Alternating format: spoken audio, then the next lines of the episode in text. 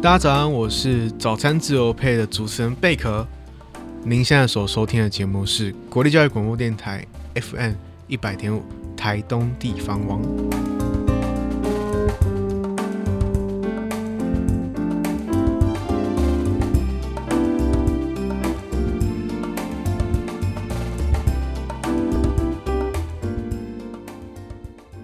我是早餐自由配的主持人贝壳。那在每一个孩子都是珍贵的，让每一个孩子都能遇见好老师，也是我们今天来宾的一个宗旨。因为呢，他在我们台东大学幼教系教导着我们未来的一个幼教的老师，那也是他们的一个使命这样子。那我们今天邀请到的来宾呢，就是我们国立台湾大学幼教系的系主任淑芬老师。嗨，各位听众们，大家好。对，那。就是还是要再次谢谢老师，就是来到我们早餐自由配的节目上面来跟我们分享一下。那就其实我一直很好奇，就是，就是看到老师的经历其实非常的丰富。那看到老师早期的时候是在日本开始自己的教学生涯吗？诶、欸，应该是说我在那边求学啦。那当然求学阶段里面也有很多的在那边的诶、欸、教书的经验啦。是是是，对。那其实我在日本加起来应该有将近十二年的时间了。老师，所以老师您是什么时候？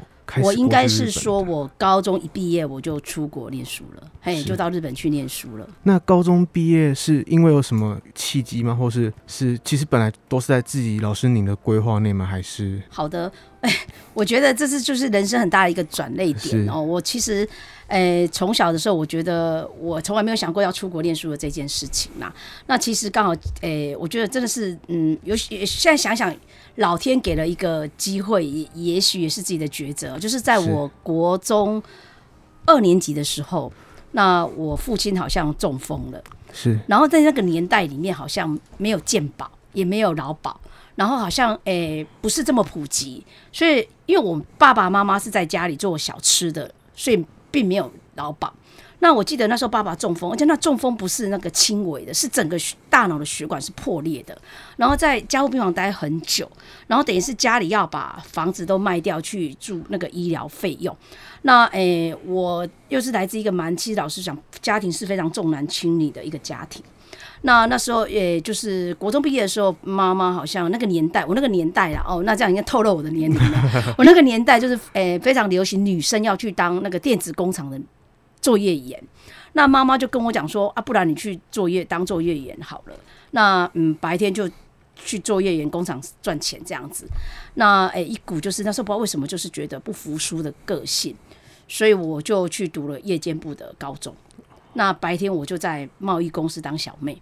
是，然后就这样工作了四年，因为那时候夜间部要读四年，嗯，那存了一点点的钱，然后就看到自己的国中同学都念得很好的学校，那我就觉得啊，我大学在台湾一定考不上，因为诶、欸、读夜间部嘛，好像也没上什么课这样子，那对自己的未来非常的害怕，然后那时候赚的钱，你必须要就是自己的学费，还要可能给家里一点点，其实身上真的没有钱的哦，但是就一股就是很想要出国念书，那诶。欸我就后来我就选择日本，那很多人都会问我说：“你为什么会去日本？”哦，那其实老实讲，就是因为我没有钱，我那时候只有台币大概五万块左右。我五万块，我不可能买一张机票到美国，我唯一能去的就是亚洲。那亚洲国家找一找之后，我发现就是日本最近嘛。哦，那九州又离我们最近。那我记得我那五万块的台币，我付掉了机票，跟当初的时候网络没有这么发达。那机票那，时候机票蛮贵的，蛮贵的。呃呃，然后再加上就是我日本也不会，是那我要自己办这些手续。那诶、欸，家里的人都认为说我只是去玩，五万块玩完我就回来了。嗯、没想到我一待就待了十二年，所以是有一个蛮特别的故事啊。嗯、我觉得自己的人生也因为这样的一个抉择，就是我一直想出去。那只是因为我的钱只有五万块，我可以选择只有日本这个国家。是对，所以老师，您那时候您是到日本之后才开始学日文的吗？哎、欸，对，应该是这样子讲，就是会一点点，但是真的很浅，因为那时候好像日本的教育好像日文也没有在我们的国高中里面没有嘛，嗯、所以是去了真的是蛮苦读的。嘿，呃，是您是怎么会选择就是这间大学的？哎，我的大学是念熊本大学，在九州。哦，那为什么会选择诶、欸、熊本九州大学？是因为那时候他离台湾，诶、欸、九州离台湾很近，飞机只要一个小时多就可以到了。那它是国立大学，诶、欸，我告诉我自己，我只能念国立大学。那也因为我念国立大学，那其实老实说，我很感到很多的贵人。我在日本是在碰到很多很多的贵人哦。我从到我大学念到博士毕业，我从真的真的，我觉得我没有缴过任何学费，所以我真的很感恩日本人对我的培养啦。就是真的是我没有缴过一毛的学费，然后反正我还。他们给了我很多的奖学金，所以我在后来的从大学到我的博士毕业，一路上就是靠了这些贵人跟奖学金哦，让我非常一路后来就非常一路的哎读到了博士。是这样听起来，其实老师当时没有下那个决心，或是老师当时没有就是有这个毅力，其实很难就是只身一人前往日本。我觉得是非常的非常的勇敢。老师，你那时候还有遇到什么困难吗？就是到日本去读书的时候。我觉得有时候那个命运真的蛮捉弄人的喔。是，如果爸爸没有中风，也许我现在就是一个很平凡的家庭主妇。就是在台湾念完大学，然后就工作。那我觉得也因为父母亲的一个重男轻女等等的，让我觉得如果没有，也许我真的就是平凡的一生。那也因为这些呢，又青少年嘛，很想反抗嘛，所以才会这样子，诶、欸，一定要做叛逆的事情。然后真的就是一个讲台湾话就工大，什么都不懂，然后就背了二十公斤的行李，就是我要出去了，然后就出去了。然后出去的时候，你才觉得非常非常的可怕，因为诶、欸，当初我选择熊本是因为它很乡下，我一直认为说乡下。诶、欸，就会比较物价便宜。那其实是刚好相反的哦，跟诶、欸、台东一样，那是非常交通不便。那我到了日本的话，第一天我就去找工作打工了。我知道我没有打工，我就没有下一顿的饭在哪里了，因为我已经买掉机票钱，扣掉学费，我几乎是没有钱了。那我就去餐厅打工。然后那时候我日本也不会，我只能指着那个餐厅前面的那个海报，就是因为有汉字嘛，所以我们大概还可以猜得出来，就洗碗那些字。然后我就指着那个，就跟老板讲说。圈圈还是叉叉，我就画一个圈还是叉叉。呃，我要洗碗是圈还是叉这样子，然后就是真的是蛮多贵人的啦。然后我就开始一路上我就打工，然后就刚刚讲的就是我为了选一个乡下地方，我以为它会物价很便宜。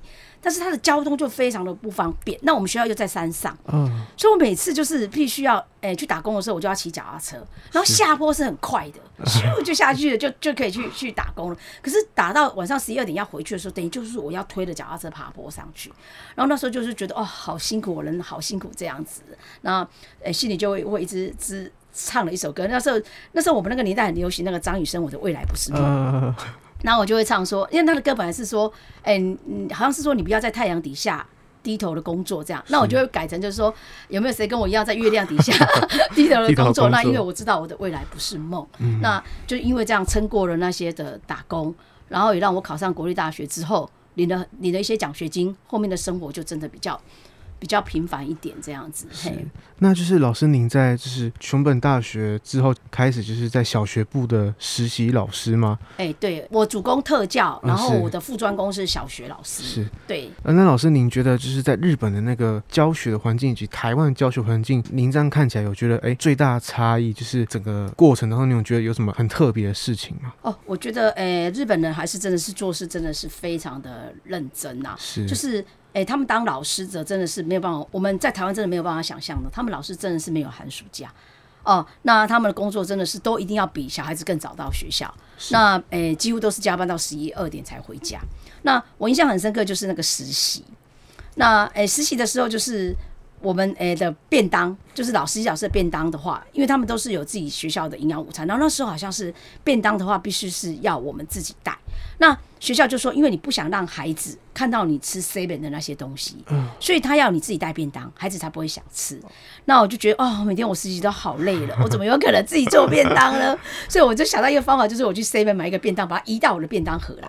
就是 是就是你会觉得，哎、欸，他们连这种东西都非常注意。就一个实习老师，你都不能就是做，哎、欸，让小朋友吸引小朋友想要尝试你的东西的一个一个哦吃饭的东西，然后。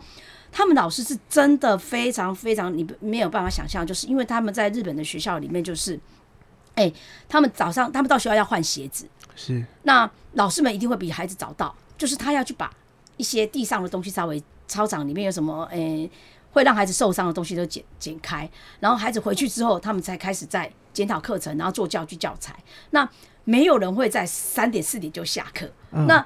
哎，你会觉得哇，那时候就觉得台湾老师怎么这么好，三点四点就可以下课哦，在那边是真的是没有的哦，是让我觉得哎非常大的不同。是，这样就是我我自己也觉得就是呃整个。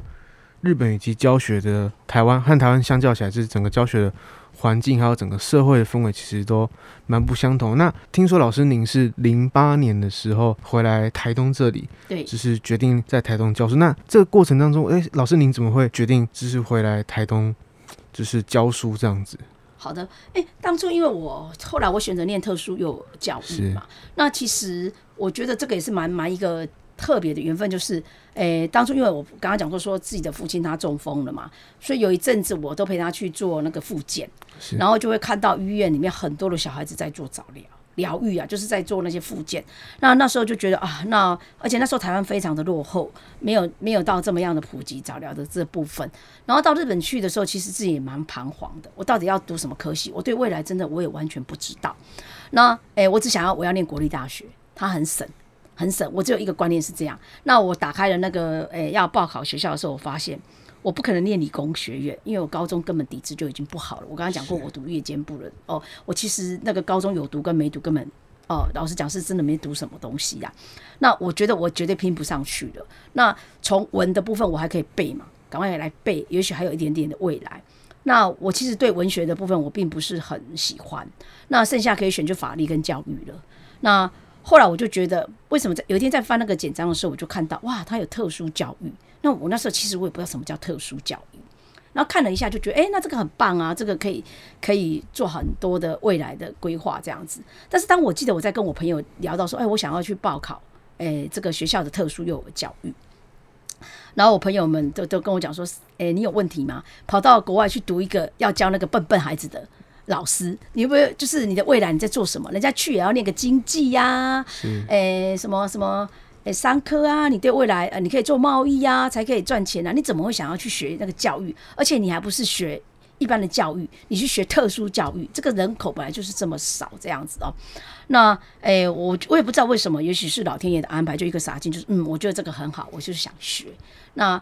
然后就进到那个呃特殊幼教育里面去了，那一念我就念了十年嘛，就大学、硕士、博士，我都专攻特殊教育。那这就是我们讲的人，你也不能往现在看。那在我在二三十年在念这个时候，真的不知道未来，是当时的社会氛围。对，氛围氛围，那我就选了那个科系念。那当我念到毕业的时候，诶，一个一经验一个因缘际会之下，因为我要做一个研究，我必须要。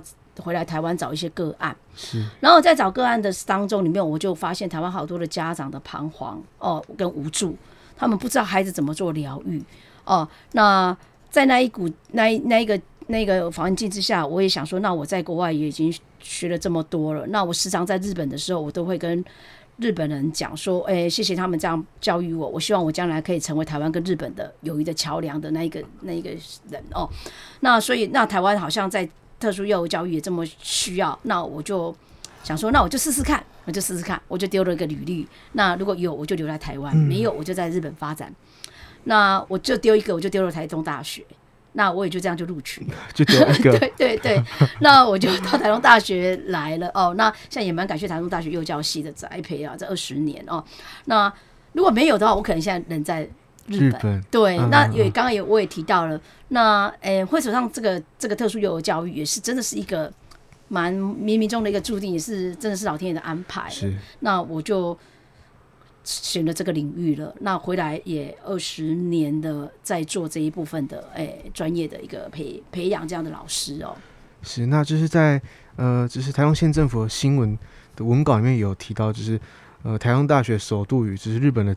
早稻田的大学合办这一个国际的学术交流研讨会，然后他在文中有特别的，就是指出，就是这个关键的人物就是我们淑芬老师、淑芬教授。然后当时，哎、欸，老师您怎么会就是让这两个这两所大学是有一个合作的机会这样子？哦，那个，哎、欸，这也是一个蛮蛮特别的机缘哦，就是早稻田大学的这一位老师哦，他刚好到台湾来做一个，好像是一个交换学者的一个工作。那我们在一个音乐之家认识的哦。那本身我也对呃、欸、幼儿的体育也非常有兴趣啊，因为我就发现现在的孩子都是真的是只有山西在养孩子。那哎、欸，父母亲对于那个幼儿的。运动这部分其实并没有投入很多的心血去培育哦，或是就交给体育的人才去培育。那在这样的一个因缘机会下，了解了这位老师之后呢，我就很想要把这个幼儿体育正确的观念带到台湾来哦。那并不是说啊，丢给足球老师，丢给体育诶、欸、什么。直排轮老师他去诶、欸、教就好了，因为幼儿有幼儿的发展哦，需要一一门也是非常专业的，的东西去学。那在这个，因为那我本身对体育也不是这么样的专精啦。那在一个机会下，我刚好我有诶、欸、台湾大学体育系的一些教授是好朋友，然后我记得那时候是范春妍主任，他是诶、欸、系主任。那我就诶、欸、那一天好像也是真的是在咖啡厅里面，我就想我打打电话，哎、啊欸，真的很巧，诶、欸，那个范主任他就接了我的电话。那范主任也真的是让我很感动的是，他接了我电话，他就。马上赶到那个咖啡厅来了，就跟早稻田的大学那个教授，那我们三个就在那边聊了一下，那我们就觉得哇，这是一件非常有意义的事情哦。那我们都很想要把这件事情推展在台湾。那诶，当然我可以去台北，更多人可以来参与，但是我觉得我们根还是在台东啦，要普及，因为我们希望让更多的诶体育体育界的老师呢，他他懂体育，他懂术科的能力。但是他并不懂幼儿的发展。那我们幼教的老师，他懂幼儿的发展，但但是他的可能术科的能力没有这么强。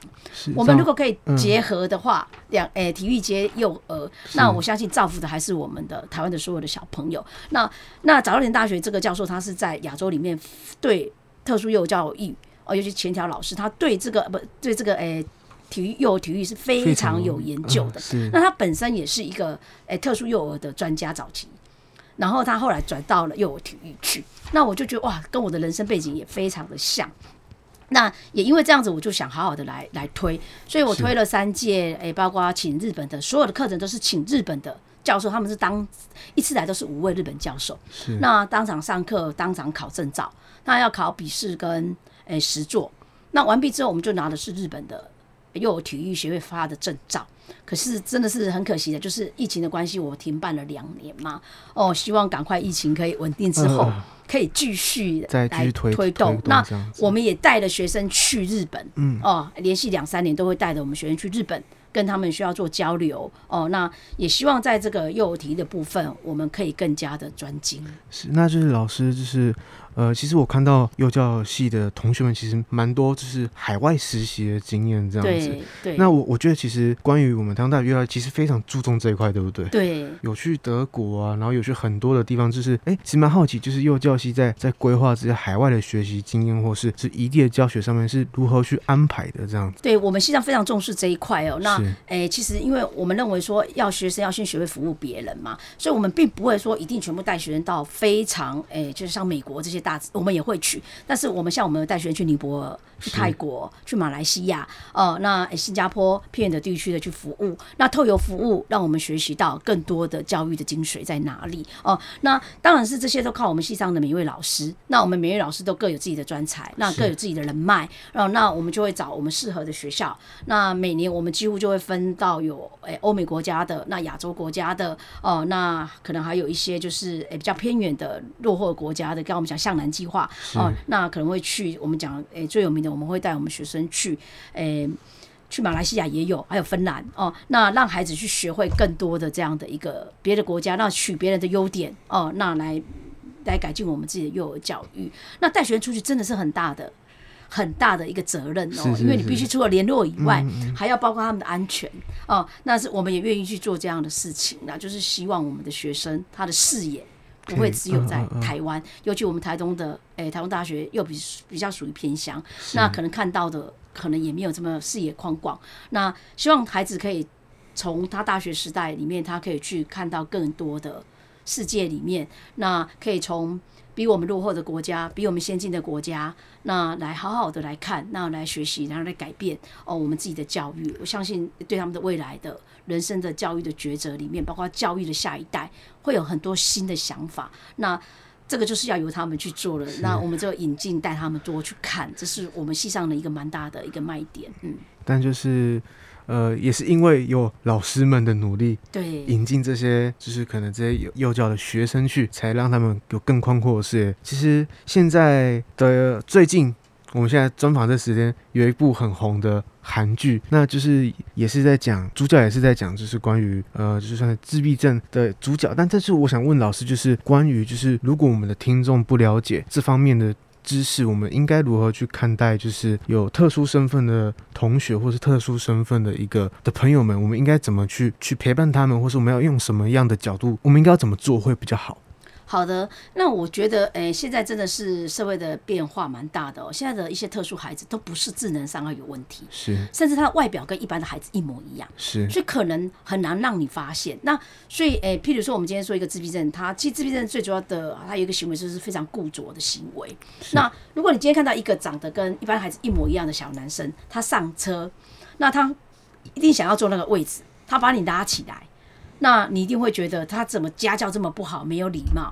跟一个，如果是今天是拿了残障，哎、欸，他可能哎、欸、拿了一个拐杖上车，他想要坐那个位置，你一定无条件就让他坐。那这个我就在想的就是说，我们看得到的障碍跟看不到的障碍。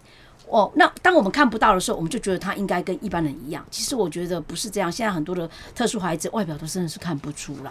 哦，那他可能不是任性。有时候，如果他一定要做这些行为的时候，可能我们要稍微想一想，他真的不是任性，他是因为他真的有他的这样的特征在哦。那可能需要我们社会上更多的包容，因为现在真的外表看不到障碍的孩子越来越多了。那尤其自闭症的孩子，外表真的是看不出来。或许他们会有跟我们些许不同，但我觉得。最重要就是他们也是这个地球上的一份子，在对待他们之前，我们或许可以再多了解他们为什么会为什么会做这些事情，或等等的这样子。那其实，在跟老师专访前，老师有讲到一个让我非常感动的部分，就是他说：“老师，你有说，就是哎，其实您在这个求学历程上面，其实其实很多事情都不是自己很早决定，可能是冥冥中一不小心误打误撞，就想邀请老师来跟我们听众，就是跟我们听众来鼓励一下这样子。”因为我刚刚好像也有提到，就是说，哎，这是我的人生历程里面，如果我今天父亲没有在我国中的时候中风，是，也许我的生活就是读高中、读大学，然后就结婚，然后就是一个普通的上班族。那也许那也是一个非常平凡的生活哦，那也是幸福的。但是因为今天父亲的生病，然后家里的经济的问题，那再加上我自己的个性的叛逆，那我就背了一个行李带的。呃呃，五万块的台币，我就出去闯了我的人生。那闯完之后，我现在回到台台东来。那我也不知道说我现在真的有比没有出去幸福嘛？因为没有办法比较嘛。啊，但是我觉得，因为教育翻转了我的人生。哦，因为教育我努力的苦读，那诶、欸，我拿到博士学位。那我现在有一个，也许大家都觉得在社会上还有一点点的地位，蛮稳定的工作。那那我的工作，我的选科系的时候，我也是对我自己，嗯，完全不知道我的未来是什么的时候，我选了一个当时大家认为是很冷门的科目，哦、但是也不晓得说现在在诶、这三十年里二三十年之后。现在变成是全世界非常非常哦夯的一个一个一个 职业了，也不是说很夯的职业，就是说其实现在特殊孩子越来越多了。那我想到我退休前应该不会失业哦。那那当初我也是也没有想到的这一件事情哦。所以诶、欸，就像诶三十年前我也没有想到说会有这个外卖 Uber 这件事情一样。所以年轻人在做自己的工作未来的选择的时候，我觉得不要被这个社会牵着走了，并不是说现在大家都啊说晶片晶片，所以我就要去念材料。工程系这些系，有时候还是要真的是跟自己的一点点的兴趣，还有就是，诶、欸，除此之外，我觉得有时候人生会帮你规划好自己的未来啦。那，诶、欸，其实只要很多的兴趣的培养，还是你进入大学还是可以培养的。因为很多大高中生，你真的在填志愿的时候，你真的不知道自己的未来嘛。都很多学员，我问他们，都是因为分数到了，是，而而进去的嘛。那我觉得我当初也是因为。家庭环境，那我到日本呢？那我选了这个科系，那我其实也不是真的这么有兴趣哦。但是我就在那个环境里面可以培养自己的兴趣。那当你真的不是很排斥它的时候，你也不知道你兴趣的时候，我觉得可以就是先试试看。那从里面可以再去找出更多你自己的喜好。那譬如说，念我们幼教系的学生，他不一定要当幼儿园老师啊，他可以当诶、一个绘本啊制作啊，或是诶、当一个嗯教具的开发。哦，等等的，我觉得他还是有很多很多可以分出去的工作，而并不是说，哎，我念了幼教系，我就成为一个幼儿园老师。那就像我去日本念书，其实我也可以当翻译者或等等都可以这样子。那，诶，我念了幼教系，我也可以我念了特殊幼儿教育，但是我也可以发展出我幼儿体育的另外一个专长。是，哦，所以我觉得，哎、欸，人生可能有许多很之后都需要你去抉择，但是也不要因为害怕抉抉择。我觉得你可以决定之后，那努力的去尝试看看。那我相信未来可能会有很多是你意想不到的结果。那甚至我觉得命运真的是掌握在你自己的手上了。那，嗯，我刚刚也讲过说，其实。我真的是没有花家里的钱而出去念书的，所以其实，诶、欸，如果你真的很想要去外国念书啊，或是干嘛，其实台湾现在有好多好多的交换交换的机会，或是想学习的机会，都比我那时候还要好的条件。那我觉得出国念书真的不是经济，是勇敢不勇敢，敢不敢。然后第二个就是你自己有没有梦想，哦，有没有梦想想要去实现？那嗯，坐着坐在那边等待是绝对没有任何的结果。那我觉得应该是多问多听，然后勇敢的去闯。那年轻只有一次嘛，诶、欸，闯闯看嘛，失败也并不怎么样。那我是觉得我自己用我的，用我自己的苦读跟我自己的广大。翻翻转了我的人生呐、啊，那我也希望年轻人可以勇敢一点去翻转自己的人生、啊。那就是还是要再次谢谢淑芬老师来到我们早餐自由配来做我们的专访，就是期许我们的听众们都可以成长在每一次的挫折当中，然后勇敢的去迎接每一次的挑战。那我是早餐自由配的主持人贝壳，那我们下次见，拜拜，拜拜。